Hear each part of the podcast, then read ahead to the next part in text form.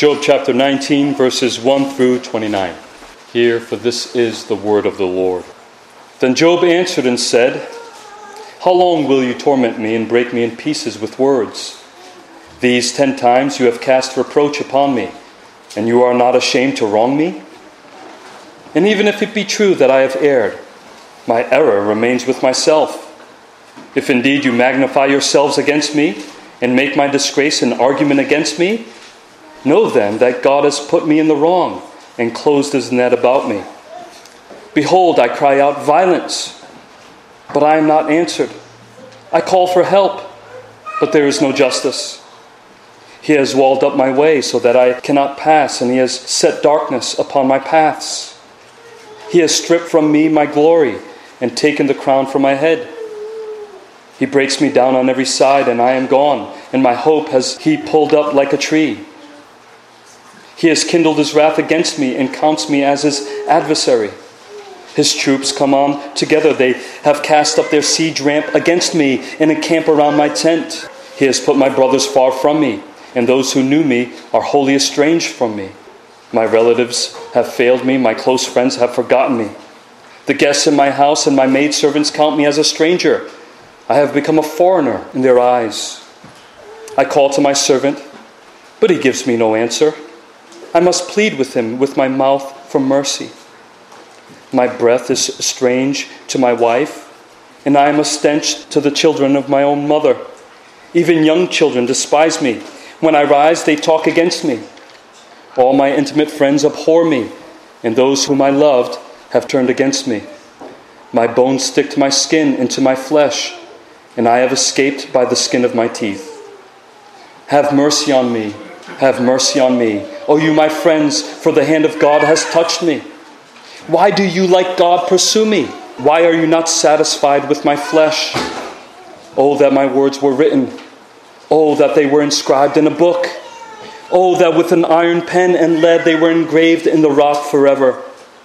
For I know that my Redeemer lives, and at the last he will stand upon the earth. And after my skin has been thus destroyed, yet in my flesh I shall see God whom I shall see for myself, and my eyes shall behold, and not another.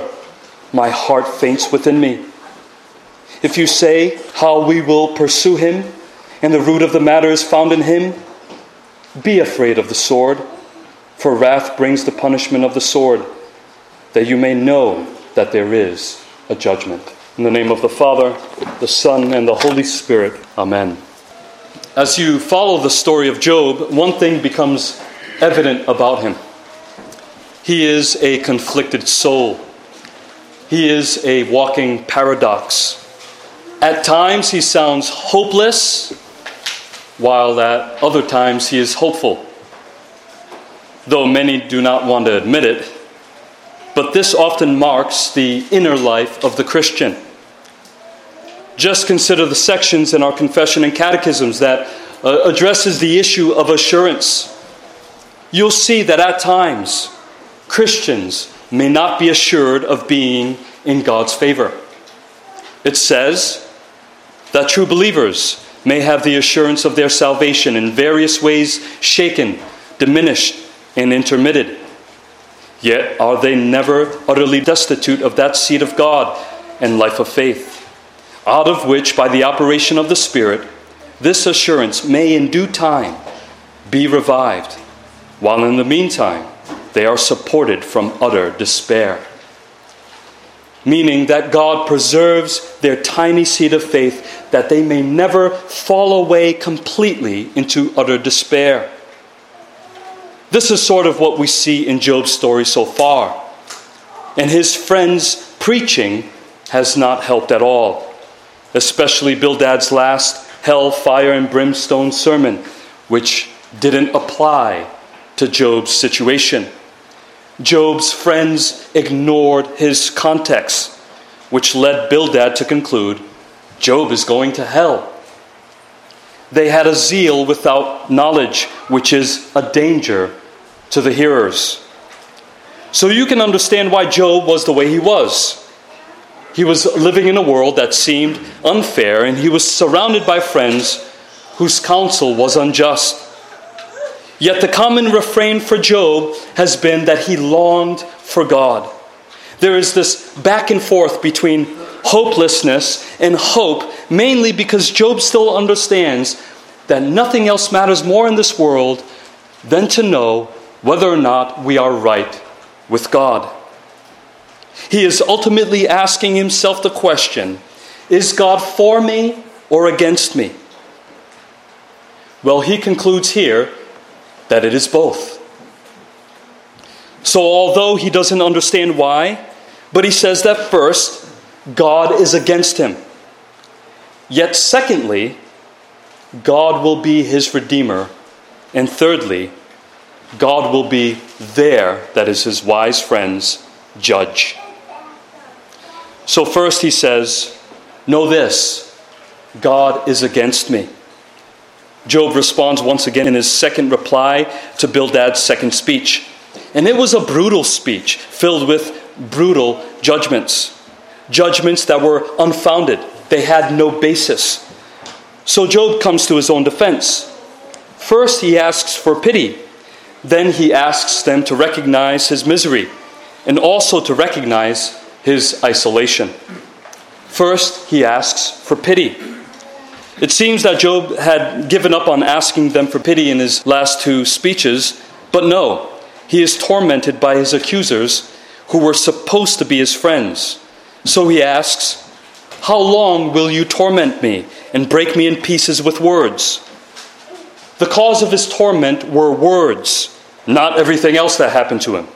Not his bankruptcy, not the loss of his children, not the loss of his health the words of his so called friends were the source of his torment.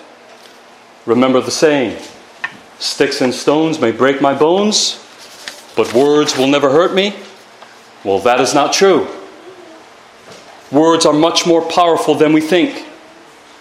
God has spoken to his people through the word, and words have been used to call men to repent Think of how words have guided the course of history through prophets, preachers, and speeches of maybe some famous leaders. You think of Abraham Lincoln's Gettysburg Address.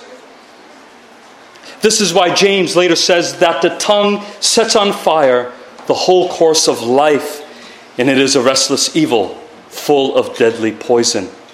Job says that they casted reproach on him ten times meaning they have repeatedly and falsely accused him of wrong. Are you not ashamed to wrong me? Even if he sinned. He never claimed to be sinless. But he is saying, even if he did, isn't that his own problem? He is the one who has to face the consequences. The error remains with myself.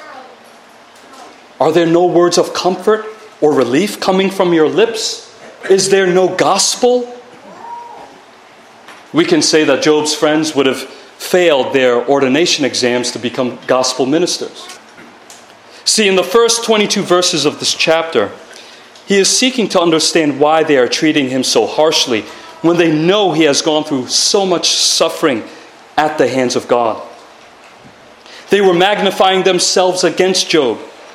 They believed that they were his moral superiors when they weren't. They made his disgrace his suffering in argument against Job, meaning they used his suffering as evidence in trial to prove that he is guilty. Using the suffering of the victim would be a mishandling of the case and out of order in the court of law. But he says, if that is what they are doing, know then that God has put me in the wrong and closed his net about me. God is the one who is doing this to me. The wording used that God has put him in the wrong is to say that God has perverted justice. And it was a response to when Bildad said that God does not pervert justice. God has perverted justice and trapped him in his judgment. He is saying, God is against me, and he treats me as the enemy. He treats me as a sinner, and there is no escape. Please show some pity and sympathy. So, second, he asks them to recognize his misery. Since he is under God's judgment for no reason, he says Behold, I cry out, violence, but I am not answered. I call for help, but there is no justice. According to Job, God is no help to him. God does not hear his cry. So God must be the one doing this. Then he describes how he has been treated. It is similar to a city that is under siege, uh, much like what happened to Israel throughout her history. He has walled up my way so that I cannot pass, and he has set darkness upon my paths. If Job was to be considered as a king over his earthly possessions, then God has stripped him of his glory and has taken his crown from his head. In fact, he has reduced him to less than a man. God broke him down on every side, meaning all that God had put up to protect his life, including the skin that protects his body, including his hope, which would be rooted in God, is pulled up like a tree, roots and all. He has kindled his wrath against me and counts me as his adversary. Job is counted as an enemy of God, according to Job, of course. In the imagery gets worse because he says, That's not all. God is not done with him yet. He says, His troops come on together. They have cast up their siege ramp against me and encamp around my tent. Uh, imagine the imagery of all the army, Coast Guard, Navy, and Air Force surrounding one house to capture one man. At that point, you probably think to yourself, Am I that important? Job is saying, Why is he concerned with me of all people? I am nothing. Who am I? But all this was to let them know of the misery he has gone through so far. He is suffering the fate of an unforgiven sinner. He is suffering at the hands of God as if he is the enemy. Yet they added to his torment with more pain and suffering through their words. Third, he asks them to recognize his isolation. At this point, he says that he has been isolated from his own family, those of his own household, from the public, from his own friends, and he barely survived at all.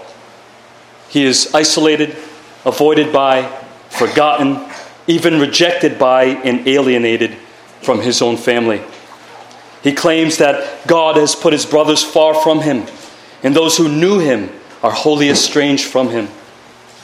My relatives have failed me. My close friends have forgotten me. Even his guests in his own house and his own servants who are paid to serve him count him as a stranger. I have become a foreigner in their eyes. I call to my servant, but he gives me no answer. I must plead with him with my mouth for mercy. My breath is strange to my wife, and I am a stench to the children of my own mother. His own wife and his own siblings reject him. He is a public disgrace and despised even by young children. He says, When I rise, they talk against me. You can imagine the local village children making fun of the weird guy who's always alone and he looks kind of funny.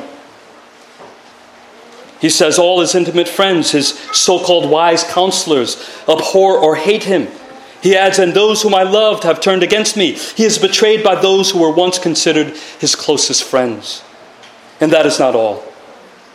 He has suffered physically to the point where he is unrecognizable. My bones stick to my skin and to my flesh, and I have escaped by the skin of my teeth. He is barely alive, he says. Again, he believes that he is being treated as an unforgiven sinner. He agrees with Bildad that he is in a living hell as he is being tormented and isolated. But unlike Bildad, Job argues that he does not deserve it. Now, this may sound exaggerated and it may sound as if Job is just playing the victim, but we do see this as a common pattern for God's servants throughout the centuries. There is a level of isolation that God's faithful servants will feel. The believer will experience some of the miseries of hell in this world. Friends whom you thought were good and loyal friends often fail you or even hate you as soon as you don't follow their program. We have seen this tremendously over the past eight years or so. You can't engage in disagreement without the other person canceling you. That means no more phone calls, no more invitations to their get togethers. They treat you as if you never existed. And I'm not saying we throw a pity party and play the victim, but it is to clarify that this is part of the call of discipleship. But Job does not understand this yet. He doesn't understand that he is indeed a servant of God, a suffering servant of God, who will experience undeserved suffering that will lead to glory. Now, Job does sound like one who is under the judgment of God. Uh, think of the laws in Leviticus concerning those who have leprosy. They are similarly isolated, the way Job was. And the reason was that Israel was to be set apart without blemish. And those who had leprosy were a worldly symbol of what it means to be under the judgment of God. Although these laws were limited to national Israel, as Israel was representing the kingdom of God intruding into the world, and those laws would be eventually abrogated or done away with at the coming of Christ. But yet, it helps us to understand Job's state and why he feels as if he is under the judgment of God. And although Job gets the character of God mistaken, we cannot ignore the fact that Job was not the only one who would feel what it is like to be treated as an unforgiven sinner when he was not. In fact, for our sake, he, that is God, made him to be sin who knew no sin, so that in him we might become the righteousness of God. Christ was not a sinner at all, yet he suffered as if he was for us. He suffered the misery and isolation of being considered an enemy of God by taking the enemy's place, while all along he wasn't the enemy. He was isolated, avoided, forgotten, rejected, and alienated.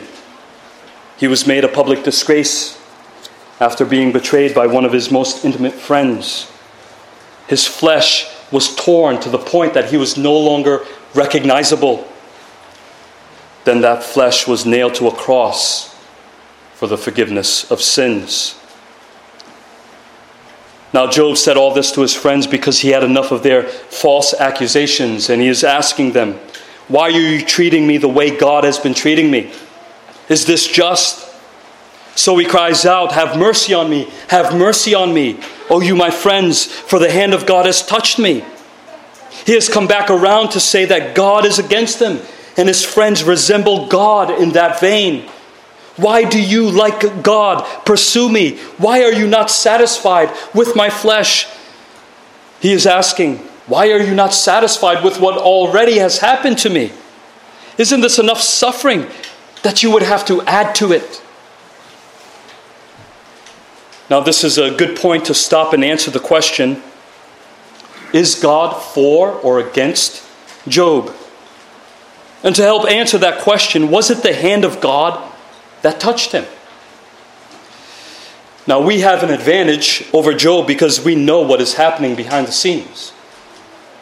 If you go back to chapters 1 and 2, you'll remember that it was Satan who questioned Job's character. Does Job fear God for no reason? Then he tried to tempt God, but stretch out your hand and touch all that he has. Touch his bone and his flesh, and he will curse you to your face. How did the Lord respond to Satan? He responded by giving Satan permission. Behold, all that he has is in your hand. He is in your hand, Satan. Only spare his life. So Job is not suffering by the hand of God, but by the hand of Satan. God gives him permission and he gives him limits, but it is the enemy of our souls that is to blame here, not God. But Job, as well as his friends, are convinced that it is by the hand of God that he suffers partly because in their system you can't blame evil forces. You can only blame man for the outcome of Job's life, at least for Job's friends. And in Job's system, since he is innocent, God is to blame. Blaming God and questioning God's goodness would be Job's fall into sin. But at various points, Job doubts whether or not God is to blame. Again, there is this back and forth. He asked in chapter 9, If it is not he, who then is it? Then he demonstrated a desire for an arbiter or a mediator between him and God, who would take God's judgment away from him. Then, a few chapters later, in chapter 16, much like the blood of Abel, he desires that God would hear the cry of his innocent blood coming up from the ground. So he calls on a witness or an advocate who would argue his case with God. Then Job reveals that the only arbiter or mediator that is fit for this task is God Himself. God is the only one able to come between us and God. This is the only way that a true believer can be vindicated and justified. So here, we also see the peak of his faith throughout all of this suffering. Because, secondly, although he believes that God is against him, Job also is convinced that God is his Redeemer and that one day he will stand before him. Notice his desire to be vindicated. Oh, that my words were written. Oh, that they were inscribed in a book. Then maybe someone would read it after I'm gone. Maybe someone would listen. Because his friends were not. Maybe someone would present this as evidence in a trial against Job. He had no human help whatsoever in this life. He says, Oh, that with an iron pen and lead they were engraved in the rock forever, so that it would last into the future, and maybe future generations will read it like we're doing today, and give him an innocent verdict. His friends have given him a guilty verdict without a fair trial. What will be the final verdict on Job's life? We can ask that question of ourselves as well what will be the final verdict of our own lives innocent or guilty? This is important when we consider the duties of the ninth commandment, which says, Thou shalt not bear a false witness against thy neighbor. What are the positive duties of the ninth commandment? We'd be surprised when we actually read through it. The duties required in the ninth commandment are the preserving and promoting of truth between man and man, and the good name of our neighbor, as well as our own. We have a right to justify ourselves and to clear our name of any bad reputation. Today, we live in a culture of slander where we make pronouncements because we disagree with someone. Now, this doesn't mean we ignore someone's faults or we ignore false doctrine and we no longer correct anyone. But the final pronouncements that Job's friends have made were unfounded. They were based on no evidence whatsoever. They claimed that Job was an unforgiven sinner. What evidence did they have besides Job's suffering and laments? So Job desired vindication from his friends who now turned enemies. Job says he is innocent. His friends say he is guilty. Which side will win the day? Is he forgiven or unforgiven? But more than human vindication, Job desires divine vindication. So he calls them to look to heaven. And looking to heaven, Job has confidence that he is forgiven and he will stand before God justified. Why? Because he is confident that he has an arbiter, a mediator, an advocate to stand as a witness on his behalf before God when he is finally put on trial. He says one of the most prophetic phrases, not only in this book, but in the entire Old Testament. Because not only does he believe that he will stand before God, but also that a mediator or a redeemer would stand before him and for him. He says, For I know that my redeemer lives. The word for redeemer here signifies the kinsman redeemer. This is someone who is bound to you, by way of covenant, and usually he is a relative or next of kin. And this Redeemer is responsible to restore or redeem your fortune, your liberty, or to vindicate your name and reputation. He is there to hear your cries. He takes ownership of you and speaks in your favor when you cannot. He would stand for you when you are unable to stand for yourself. He is your vindicator. If you were wronged, he will come to your defense. If your inheritance, whether land or fortune, is in danger, he will keep it safe. If you were murdered, he would make sure that the murderers would be punished by the full extent of the law. If you were a widow, he would marry you and give you a child. Think of the story of Ruth and Boaz and how Boaz became Ruth's kinsman redeemer after she was widowed. Now, we're not sure if, as he was speaking, that he was actually thinking of the Messiah, but just like in the previous chapters, chapters 9 and 16, he was convinced that it was God Himself that was this Redeemer. God is going to take the stand for Job on Judgment Day. And at the last, he will stand upon the earth, meaning he will be the last to stand on the earth or the dust that is the dust of Job's grave. He will have the last say on Job's state. He will have the last word, not his friends. He will stand over Job's grave to argue his case and vindicate Job. How prophetic is that? Because he says, And after my skin has been thus destroyed, yet in my flesh I shall see God. Now, some have argued that the proper translation is, Yet without my flesh I shall see God. But whatever the translation is, he is saying, After death he will see God, whom I shall see for myself and my eyes shall behold, and not another. Why would you want to take your eyes off such beauty once you see him? My heart faints within me, as it should. Just the thought of this should.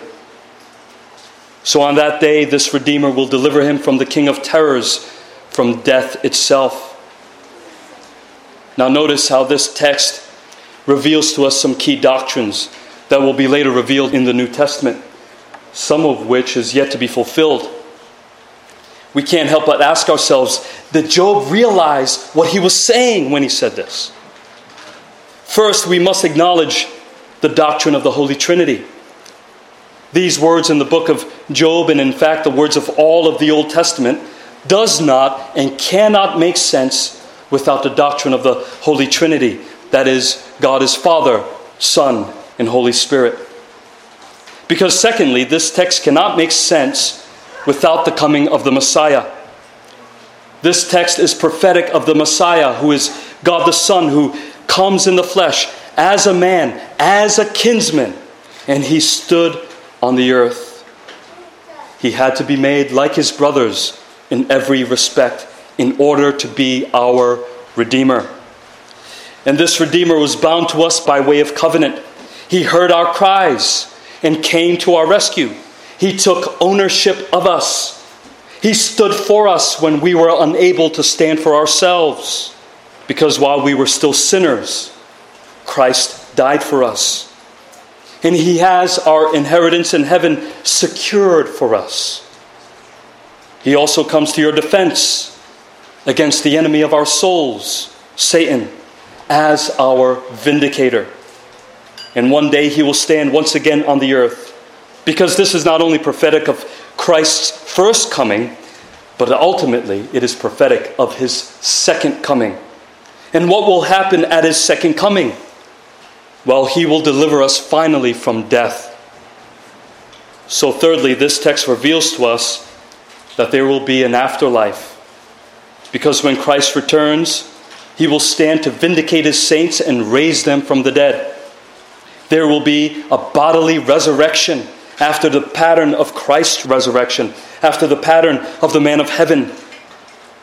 And there will be a total renewal of the whole man after Christ's likeness. He said, And after my skin has been thus destroyed, meaning after he dies, yet in my flesh I shall see God. He will see God face to face, and we know that when he appears, we shall be like him because we shall see him as he is. With a new body, glorified and fit for the kingdom of God. Now, to stand before and to see God is another way of saying that he is justified and vindicated, that he will stand righteous before God. Because the enemies of God will also see God, but not in the same way as Job and as other believers. If you have faith in Jesus Christ as your advocate, you will see God and stand before him counted righteous. You will stand before him justified, cleared of all accusations, both true and false. Also, finally, this text reveals that there will be a final judgment. He gives a warning to his friends in the final two verses. If you say, How will we pursue him? And the root of the matter is found in him, meaning he is to blame. Be afraid of the sword. For wrath brings the punishment of the sword, that you may know that there is a judgment. It is odd that in such a hopeful text, the final word that Job has for his friends is a word of warning. Because this whole time they have been accusing Job falsely. And they continue to pursue him with words of judgment. They spent all this time judging Job, ignoring that they too will have to stand before the judgment seat of God. They have been slandering the chosen servant of God, so indirectly they were slandering God. They were the Pharisees of Jesus' day, slandering God and slandering his chosen servant. And the same is true when we attack or slander God's people, his children. But just as much as this has to do with slander, this also has to do with rejecting the fact that there is such thing as undeserved suffering in this world.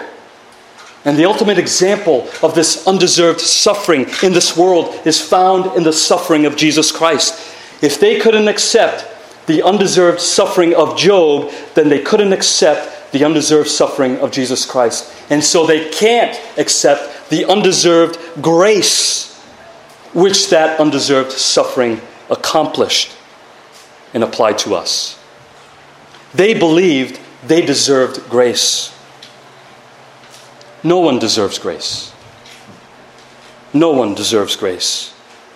So, this is also a warning for all that if Christ, who is this Redeemer that Job speaks of, if he is not your Redeemer, if he is not your advocate, then he will be your judge there are only two options. See, first, Job knew that he would be vindicated. If you are a believer in the Lord Jesus Christ, know that you too will be vindicated before God. You will be vindicated from your ultimate enemy, who is Satan, the accuser of God's people. Also, Job knew that he would be justified by faith alone. He confessed that he was not sinless. He said, Even if I erred, that was a possibility that he had sinned. But he is not relying on his good works, and neither should you. He is relying on a Redeemer, a vindicator, and so should you. Second, the intention of this text was not just to call us to look on the brighter side of things there wasn't much brightness in Job's life besides God himself. But this text is calling us to look to heaven because we have a heavenly Redeemer and a heavenly inheritance. As Paul calls you to, set your minds on things that are above, not on things that are on this earth. For you have died, and your life is hidden with Christ in God. When Christ, who is your life, appears, then you also will appear with him in glory. If my Redeemer lives, if your Redeemer lives, then you shall live. That is our confidence. That is our unfailing hope.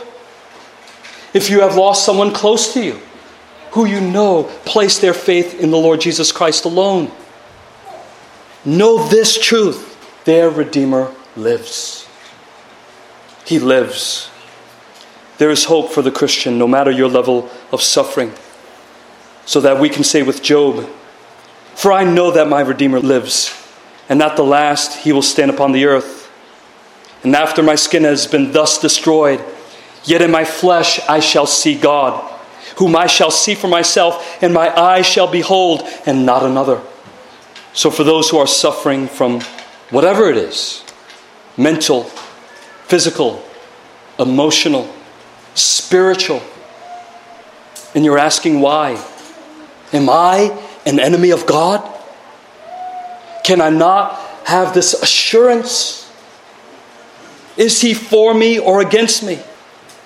I would say to you, take your cares and fears directly to Jesus Christ because we have a high priest who sympathizes with our weaknesses, and He is the only one fit to be our mediator and faithful friend. Amen.